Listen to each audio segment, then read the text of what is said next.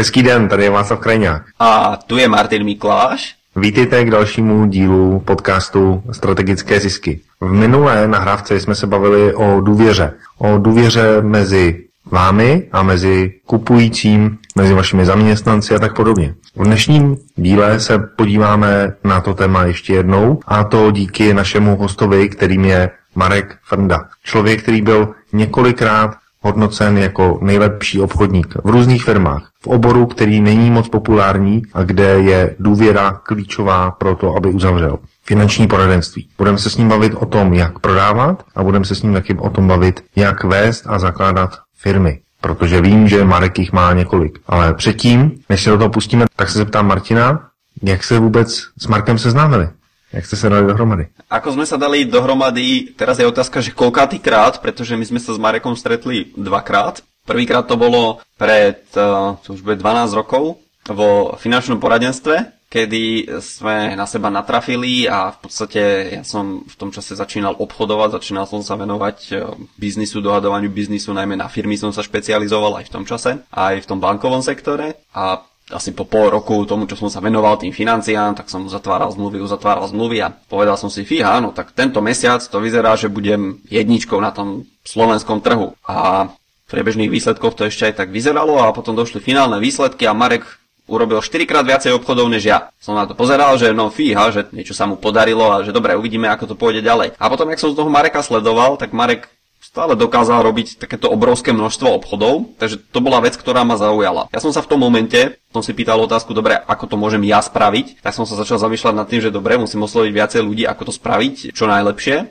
alebo to bola tá odpoveď, ktorá mne z toho vznikla. No a došlo mi, že najlepšie to bude urobiť nejakou veľkou kampaňou, to znamená komunikovať s viacerými ľuďmi naraz, a ako to spraviť najľahšie, tak mne z toho vznikol marketing, internetový marketing, email marketing a takáto odpoveď. Takže tá moja kariéra aj v podstate na tých konzultáciách s firmami sa uberala a najskôr som povedal, dobre, venujem sa teraz aj marketingu, venujem sa tým financiám, lenže tí majitelia firiem sa začali skôr pýtať na ten marketing než na tie financie. Takže moja kariéra sa ubrala týmto smerom, no a Marek tým pádom, že bol dobrý v tom, čo robil, tak jeho kariéra ostala stále v tom finančnom a bankovom sektore. No a minulý rok som v Prahe prednášal pred necelou 1,000 ľudí. Jedným z divákov, pokiaľ si dobre pamätám, tak bol aj Marek. A my sme tam mali aj stánok, takže Marek potom prišiel k nám na stánok a ako sme si dali kontakty a Marek ma potom počase nakontaktoval, že jemu sa páči, čo robím, ako robím, že či by sme spolupracovali. A ja som hovoril, že no, tak samozrejme. A potom po nejakých pár mesiacoch sa ma pýta, že no a Martin, že prečo si, akoby si o mne nič aj viacej nezisťoval, tak mu hovorím, že no tak pokiaľ mu nepreskočilo, tak ja viem, čo robí, viem, ako to robí, viem, že je v tom úspešný a dobrý, že má dôveru u ľudí, takže to bolo to moje áno. Takže to boli tie naše 2 stretnutia s Marekom a teraz sme pri tom druhom stretnutí a rozvíjame tie jeho naživo aktivity, rozvíja on. Ja sa priznám, že rozvíjam tie online aktivity a ešte prezradím aj na teba, Václav, že ty nám pomáhaš to tak technicky zastrešiť. Jo, pojďme se tedy podívat virtuálně na Marka. Marku, vítej. Pěkný den, prajem. Kdyby si měl sebe představit novému člověku v 20-30 sekundách, co by si řekl? Som rodine založený človek, ktorý všetky svoje aktivity vykonáva na základe jednoduché motivácie, aby sme sa mali dobre, aby som mohol tráviť veľa času so svojou rodinou a k tomu robím všetky aktivity, ktoré robím.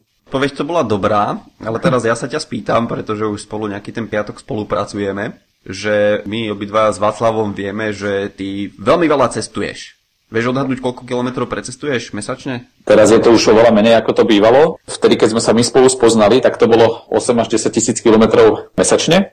A teraz to kleslo na polovicu, teraz sme niekde pri 5 000.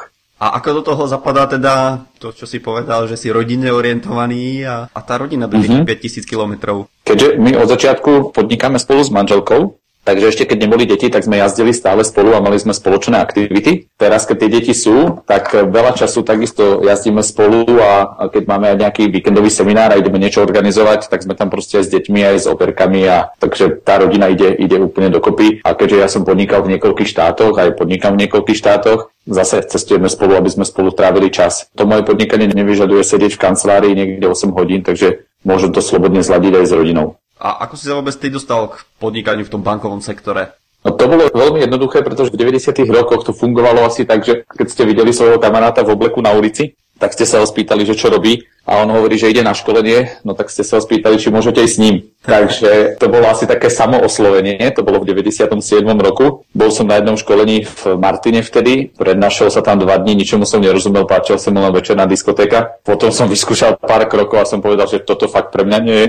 Tak som išiel skúšať robiť rôzne zamestnania, kde som vydržal asi 3 mesiace a vystriedal som niekoľko zamestnaní počas tých 3 mesiacov. Vždy bol problém s tým, že šéfovia mi chceli dať inú mzdu, ako som ja očakával, a chceli, aby som pracoval iný čas, ako som ja chcel. Takže potom som zase pochopil, že vrátim sa k podnikaniu, no a začal som obchodovať s fotoalbumami, čiže na svoju živnosť som predával fotoalbumy pre jednu firmu z blízkeho okolia a mal som na starosti región, stredné a východné Slovensko. No a tam sa zrodilo to moje cestovanie, že tam boli tie prvé kilometre na jazdené, jazdil som 500 kilometrov denne. To mi tak nejak zostalo, ako vášeň. Takže ty si typ osobností, ktorá aj rada cestuje, baví ju to a keď môže, tak proste sadne do auta a cestuje, je to tak? Mňa to baví, proste spájať tých ľudí z rôznych miest, z rôznych krajín.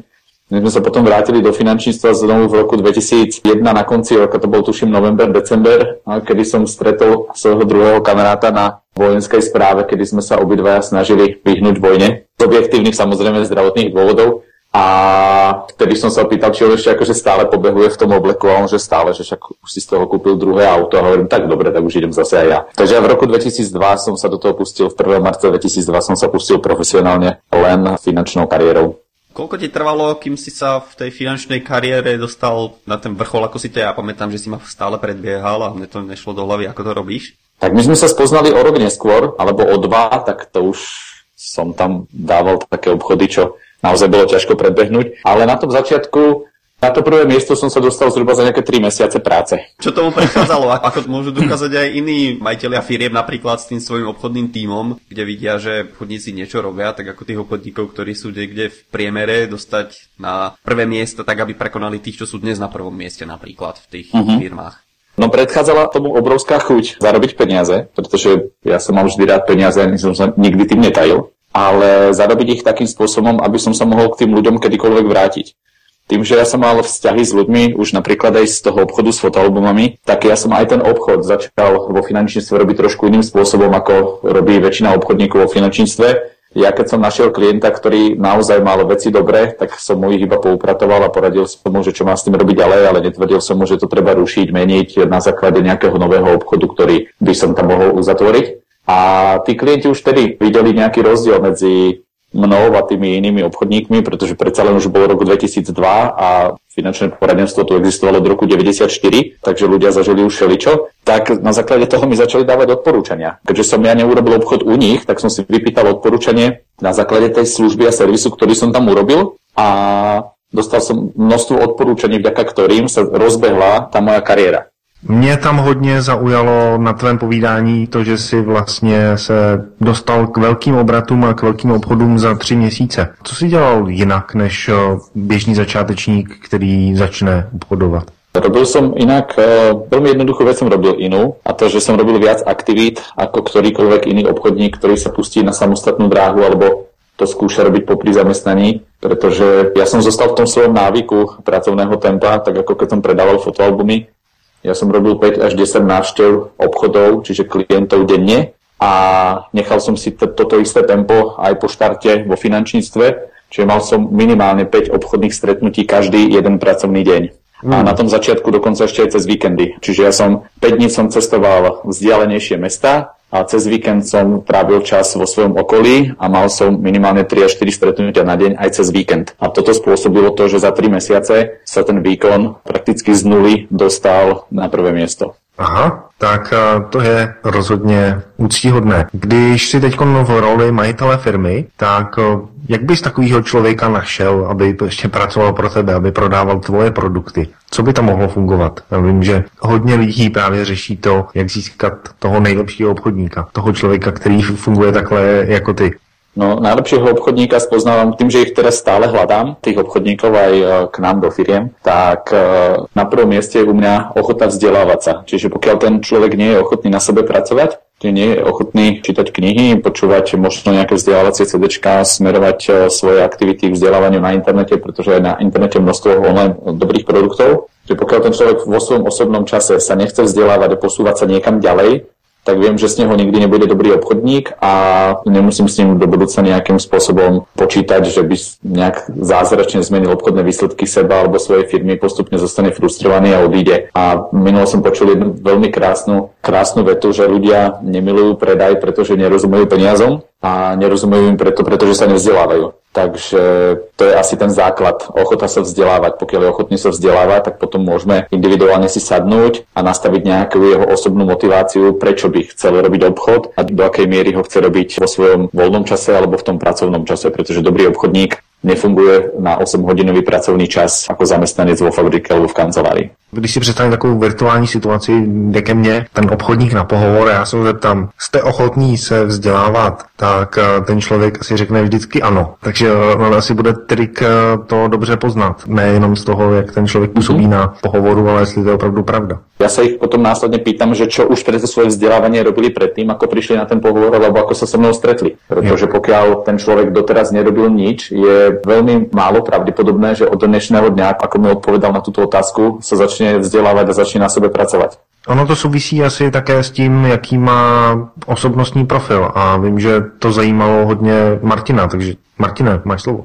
My sme s Marekom robili jedno interview v minulosti a Marek tam povedal, že na tých svojich začiatkoch zisťoval, ako môže zlepšiť ten svoj obchod a jeden z tých bodov, ktorý povedal úplne na začiatok, je, že sa začal zaujímať o tom, akú má on tú svoju osobnosť a akú majú iní ľudia okolo tie ich osobnosti. Vedel by si nám v skratke, Marek, povedať niečo o tomto? No na začiatku som to pozoroval len tak, ja hovorím, že amatérsky. To bolo pri tom predaji fotoalbumov, že som sledoval, že keď som u rôznych obchodníkov v ten daný deň, keďže som robil tých 5 až 10 návštev, tak u každého som si zvolil rovnakú formu komunikácie a potom som pozoroval, že či aj tá druhá strana reagovala rovnako ako tá predchádzajúca návšteva, ktorú som absolvoval.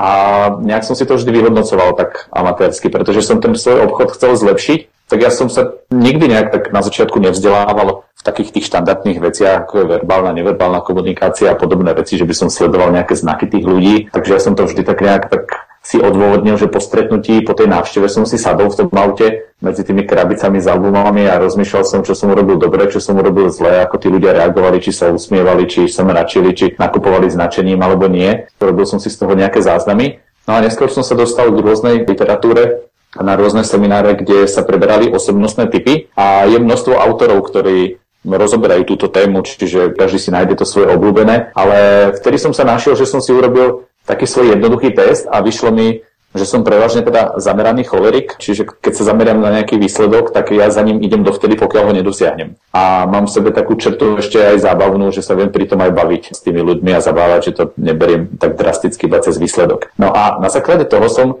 zistil aj, ako veľmi rýchlo vyhodnotiť, aký človek je oproti mne a či u neho prevažujú podobné črty, ako sú moje, alebo je to skôr nejaký flegmatický človek, ktorému to je naozaj úplne všetko jedno, alebo melancholický, že miluje tabulky a miluje mať všetko v poriadku, alebo sangvinický, toho spoznáte veľmi rýchlo, má na sebe obrovské množstvo farebného oblečenia, stále sa smeje. Keď je kombinovaný s flegmatikom, tak to je vražebná kombinácia zákazníka, ale toto všetko mi pomohlo, ani nie tak, ako by som povedal, že v obchode, tej prvej fázi, ale pomohlo mi to potom, keď som vytváral obchodný tím, aj teraz pri nábore tých zamestnancov, ako sa pýtal Václav, že viem veľmi rýchlo odhadnúť, kam sa ten človek vie zaradiť v tom tíme. A to je podľa mňa veľmi dôležité, že ako rýchlo vie zapadnúť do týmu a ako mu podsunúť ich určitú formu informácií, aby ju prijal správne. Ty jsi říkal, že to jsou tedy takové ty osobnostní profily, které známe ze školy, že se o nich mluví, to je takový to nejznámější, jakože cholerik, sangvinik, melancholik a flegmatik. A to všichni znají. To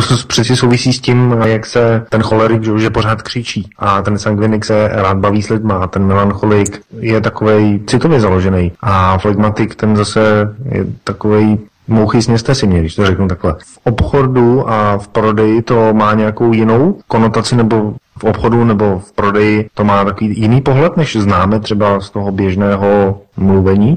To souvisí s tím, čo som hovoril, či ten človek sa chce vzdelávať, ktorý ten obchod robiť chce. A hlavne sa treba vzdelávať v komunikácii na pocitovej úrovni a nie tej úplne obchodnej komunikácii, že má naučené všetky tie obchodnícke vety a zvládanie námietok a tak ďalej, pretože pokiaľ si chcem so zákazníkom vybudovať dôveru a mať s ním dlhodobý obchodný vzťah, tak musím rozoznávať jeho slabé stránky, silné stránky, čo na neho zaberá, aký je to typ človeka, že či mu mám urobiť obchodnú ponuku úplne prehľadnú v tabulkách, pretože ten jeho typ osobnosti miluje takúto formu, alebo mu to nakreslím na papier priamo pred ním a rôznymi farbami mu tam zvýrazním všetky tie možnosti, ktoré vie získať. Keď komunikujem s jazykom toho človeka, tak mu rýchlejšie viem predávať veci, pretože on sám ich potom chce. Nie je umenie predávať niekomu niečo skvelými zvládanými predajnými technikami, je umenie predávať niekomu veci tak, že po mojej návšteve si sám uvedomuje, že tie veci chce. A vtedy ich kupuje a vtedy bude z neho dlhodobý zákazník. Takže preto je to v obchode dôležité, aby som vedel tú komunikáciu prispôsobiť ku komunikácii toho zákazníka. To mě určitě zajímá, takže kam bys mě nasměroval,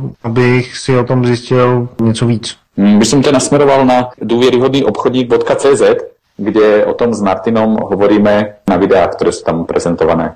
Ty jsi tady mluvil o penězích, tak mě zajímá, jaký je ten tvůj vztah k penězům, to je jedna věc, říkám, že dobrý, ale jestli to můžeš rozebrat oproti tomu, co jsi třeba všimnul u jiných lidí, kteří jsou třeba neúspěšní, tak jestli to má nějaký vliv na jejich vztah k penězům, ale předtím, než to řekneš, tak se tě zeptám, co to pro tebe znamená zisk. Zisk pro mě znamená naplnenie tých našich potrieb, ktoré máme, že tú prácu robíme dobre a že z tej práce zostali financie voľné na náš ďalší rozvoj a na veci, ktoré potrebujeme. To je pre mňa zisk a musia získať obidve strany, to je dôležité pri tom zisku. Tak to je skvělý. Takže teď ta druhá část otázky, to znamená ten tvůj vztah k penězům. Vítáš vůbec zisk? Díváš se na ně jako pozitivum?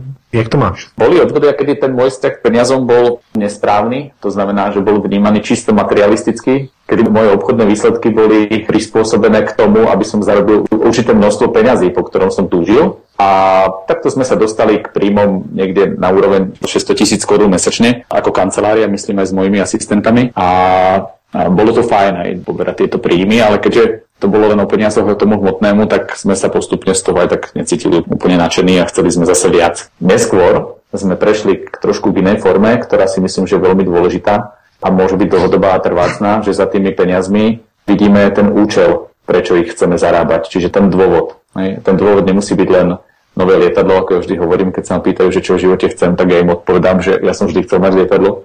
Takže preto pracujem, ale to je tak ako zo žartu skôr povedané. Musí tam byť nejaký taký iný cieľ, taký cieľ, ktorý vychádza zvnútra. Prečo je dôležité, že tie peniaze chcem zarobiť, prečo zrovna tento obnos peňazí, čo to pre mňa znamená, či mi to dáva bezpečie, slobodu, alebo mi to dáva nejakú vášeň, inšpiráciu, že s tým viem pomáhať iným ľuďom. A väčšina ľudí toto nemá zaradené a nemá to zaradené preto, pretože sa osobnostne nikam neposúva. Takže aký by si dal tip ľuďom, ktorí by sa chceli niekam posunúť napríklad dneska? Napíšte si sumu peňazí, ktorú chcete zarobiť alebo ktorú chcete zarábať a dajte si k tomu dôvod, prečo to chcete urobiť. Čo to pre vás znamená, keď tú sumu budete zarábať, keď už to na účet bude chodiť a čo vás na tom inšpiruje. Sa vôbec k tomu chcete dopracovať, vtedy získate energiu, chuť a motiváciu sa niečo naučiť a posunúť sa ďalej. A teraz, čo by si dal tip ako napríklad majiteľom firiem, ktorí majú obchodníkov, čo by mali tých obchodníkov naučiť ako prvé, aby sa im zvýšili tie zisky, teraz myslím dlhodobo?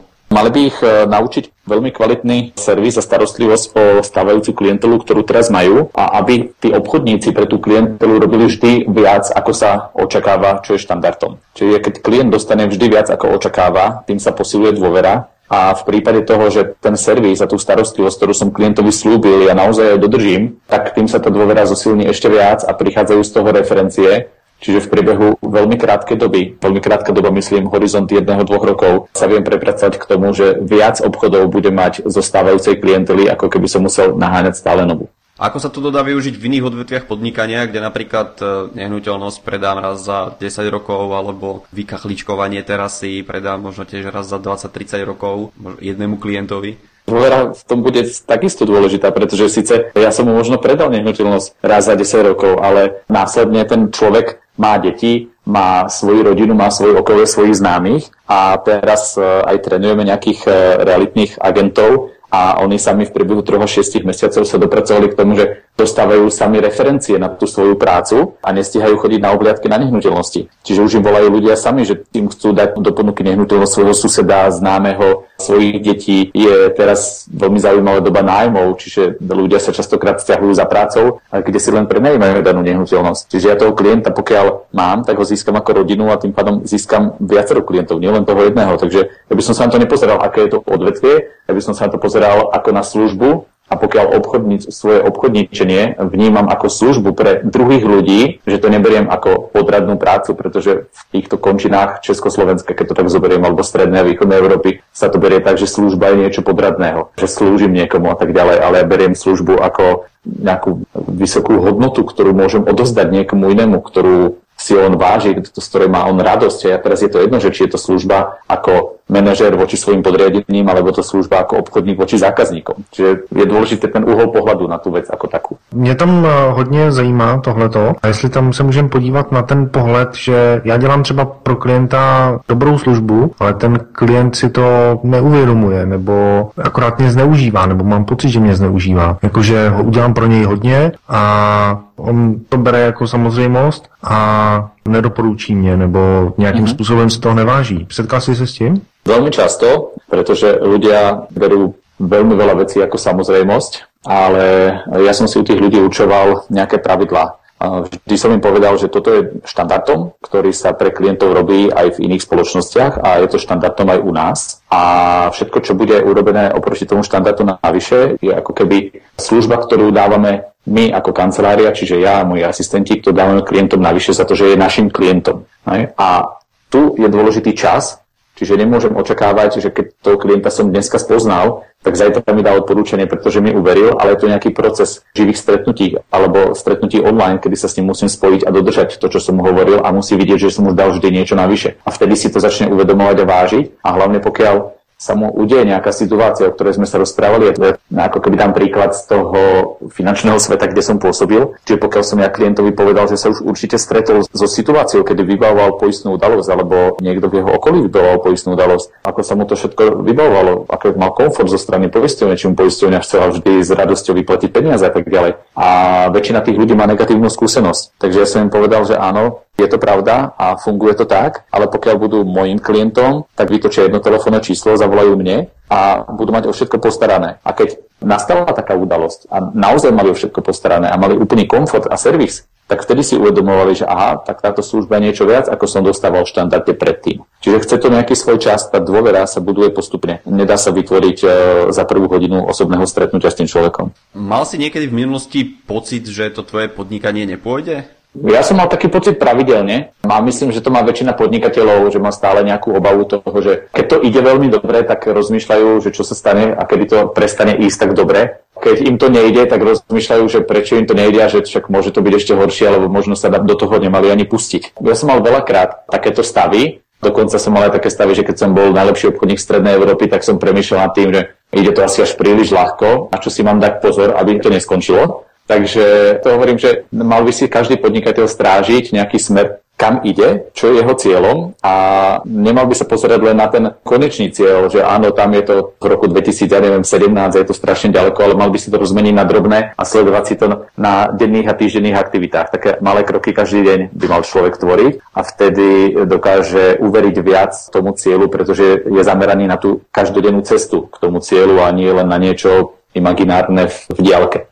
Stalo sa tebe osobne, že niekedy si stratil to zameranie na cieľ? Stalo sa mi to veľakrát, pretože je obrovské množstvo príležitostí na trhu. Je informačná doba, valí sa to z internetu, z každej strany, z televízie, z billboardov. Vaši známi vás stretnú, hovoria vám každú chvíľu o nejaké nové fantastické príležitosti, ktorá vznikla alebo prišla zo zahraničia sem. A častokrát sa to stáva vtedy, alebo nám sa to stávalo vtedy, keď sme už mali taký pocit, že všetko funguje automaticky. A prišla nejaká nová príležitosť, som si povedal, však toto tam môžeme zaradiť, však tomu sa budeme venovať možno tak 2 hodinky za deň. Ale tie 2 hodinky za deň zabrali niekedy pol dňa, pretože človek sa musí prepnúť na tie 2 hodinky, musí sa tomu venovať a nedá sa ten deň rozdeliť, takže po obede sa tomu už nebudem venovať, pretože keď mi niekto zavolá z tej novej činnosti, tak to potrebujem vyriešiť. Nemôžem povedať, viete čo, najbližšie mám túto činnosť naplánovanú budúci týždeň v stredu o 6:00. A tak asi to úplne nebude fungovať. Čiže my sme veľakrát urobili tú chybu, že sme sa zamerali na viacej projektov, alebo teda viacej činností, nemali sme k tomu vytvorené týmy, nevedeli sme duplikovať tak tú našu prácu a delegovať ju na niekoho iného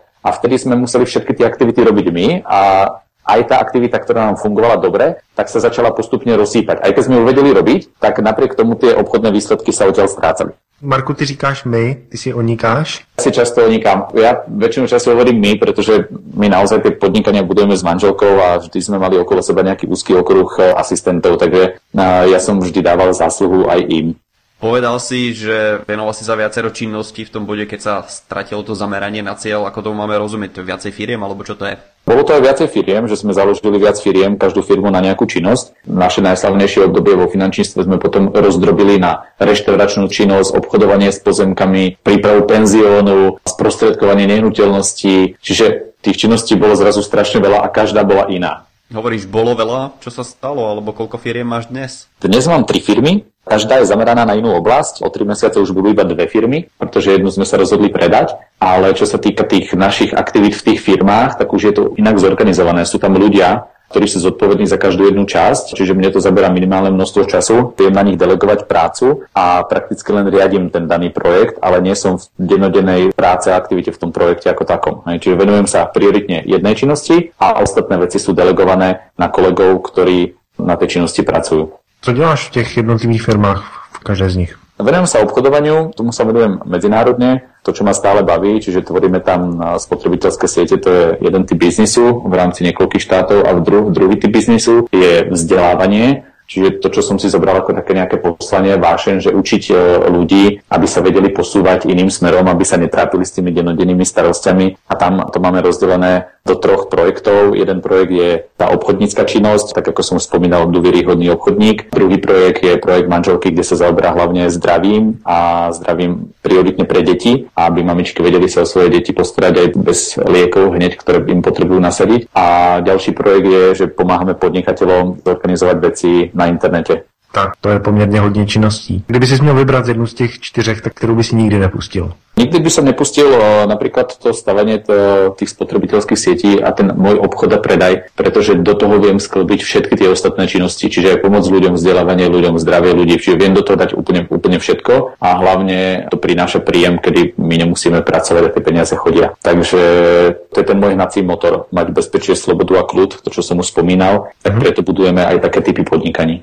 Pomalu se blíží čas, kdy se rozloučíme, tak já mám na tebe takovou kulišáckou otázku. Kdyby si měl říct 3 věci na závěr, které by pomohly obchodníkům lépe prodávat i podnikatelům lépe prodávat, protože asi podnikatel je hlavně prodejce. Když samozřejmě používá marketing, ale to je jiná forma prodeje, tak jak se zlepšit v prodeji 3 typy? Tak prvý typ by byl jednoznačně věnujte se každý jeden den a využite každú jednu príležitosť na svoj osobnostný rozvoj a na svoje vzdelávanie. Pretože keď sa posuniete ďalej vy ako osoba, alebo ten podnikateľ, keď sa posunie ako osoba, tak v tej chvíli vie posunúť aj svoje obchodné výsledky ďalej. Druhé, správne si stanovujte svoje ciele, to znamená nie len tie hmotné, ale aj dôvod, prečo to chcete dosiahnuť. No a tretie je, komu touto službou alebo tým produktom, ktorý predávate, chcete reálne pomôcť. Čiže vždy by to malo byť o tom, že tá služba alebo produkt rieši problém niekoho iného. Čiže zamerajte sa na tú svoju cieľovú skupinu, nerozptýľujte tú svoju pozornosť na všetkých možných ľudí, ale venujte sa primárne tým, pre ktorých je produkt určený a tie úspechy určite prídu. Ďakujeme Marekovi, ďakujeme ti, že si našiel čas. Ďakujem aj vám. Tým, čo nás teraz počúvajú, tak odporúčame pozrieť na stránku strategické zisky.cz alebo strategické zisky.sk, kde nájdete odkazy, o ktorých sme sa dneska bavili. Navštívte naše videá s Marekom na stránke dôveryhodnýobchodník.cz alebo dôveryhodnýobchodník.sk. Pozrite sa, ako môžete vy zlepšiť to vaše podnikanie, ten váš celý biznis a tešíme sa na stretnutie pri videách alebo o týždeň na podcaste. Do počutia. Ještě jedna věc nakonec.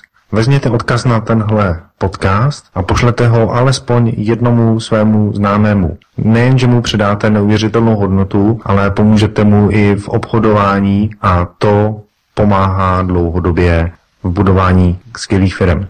Takže vezměte strategickézisky.cz a pošlete to na svého známého. Mějte se moc krásně a za týden nashledanou.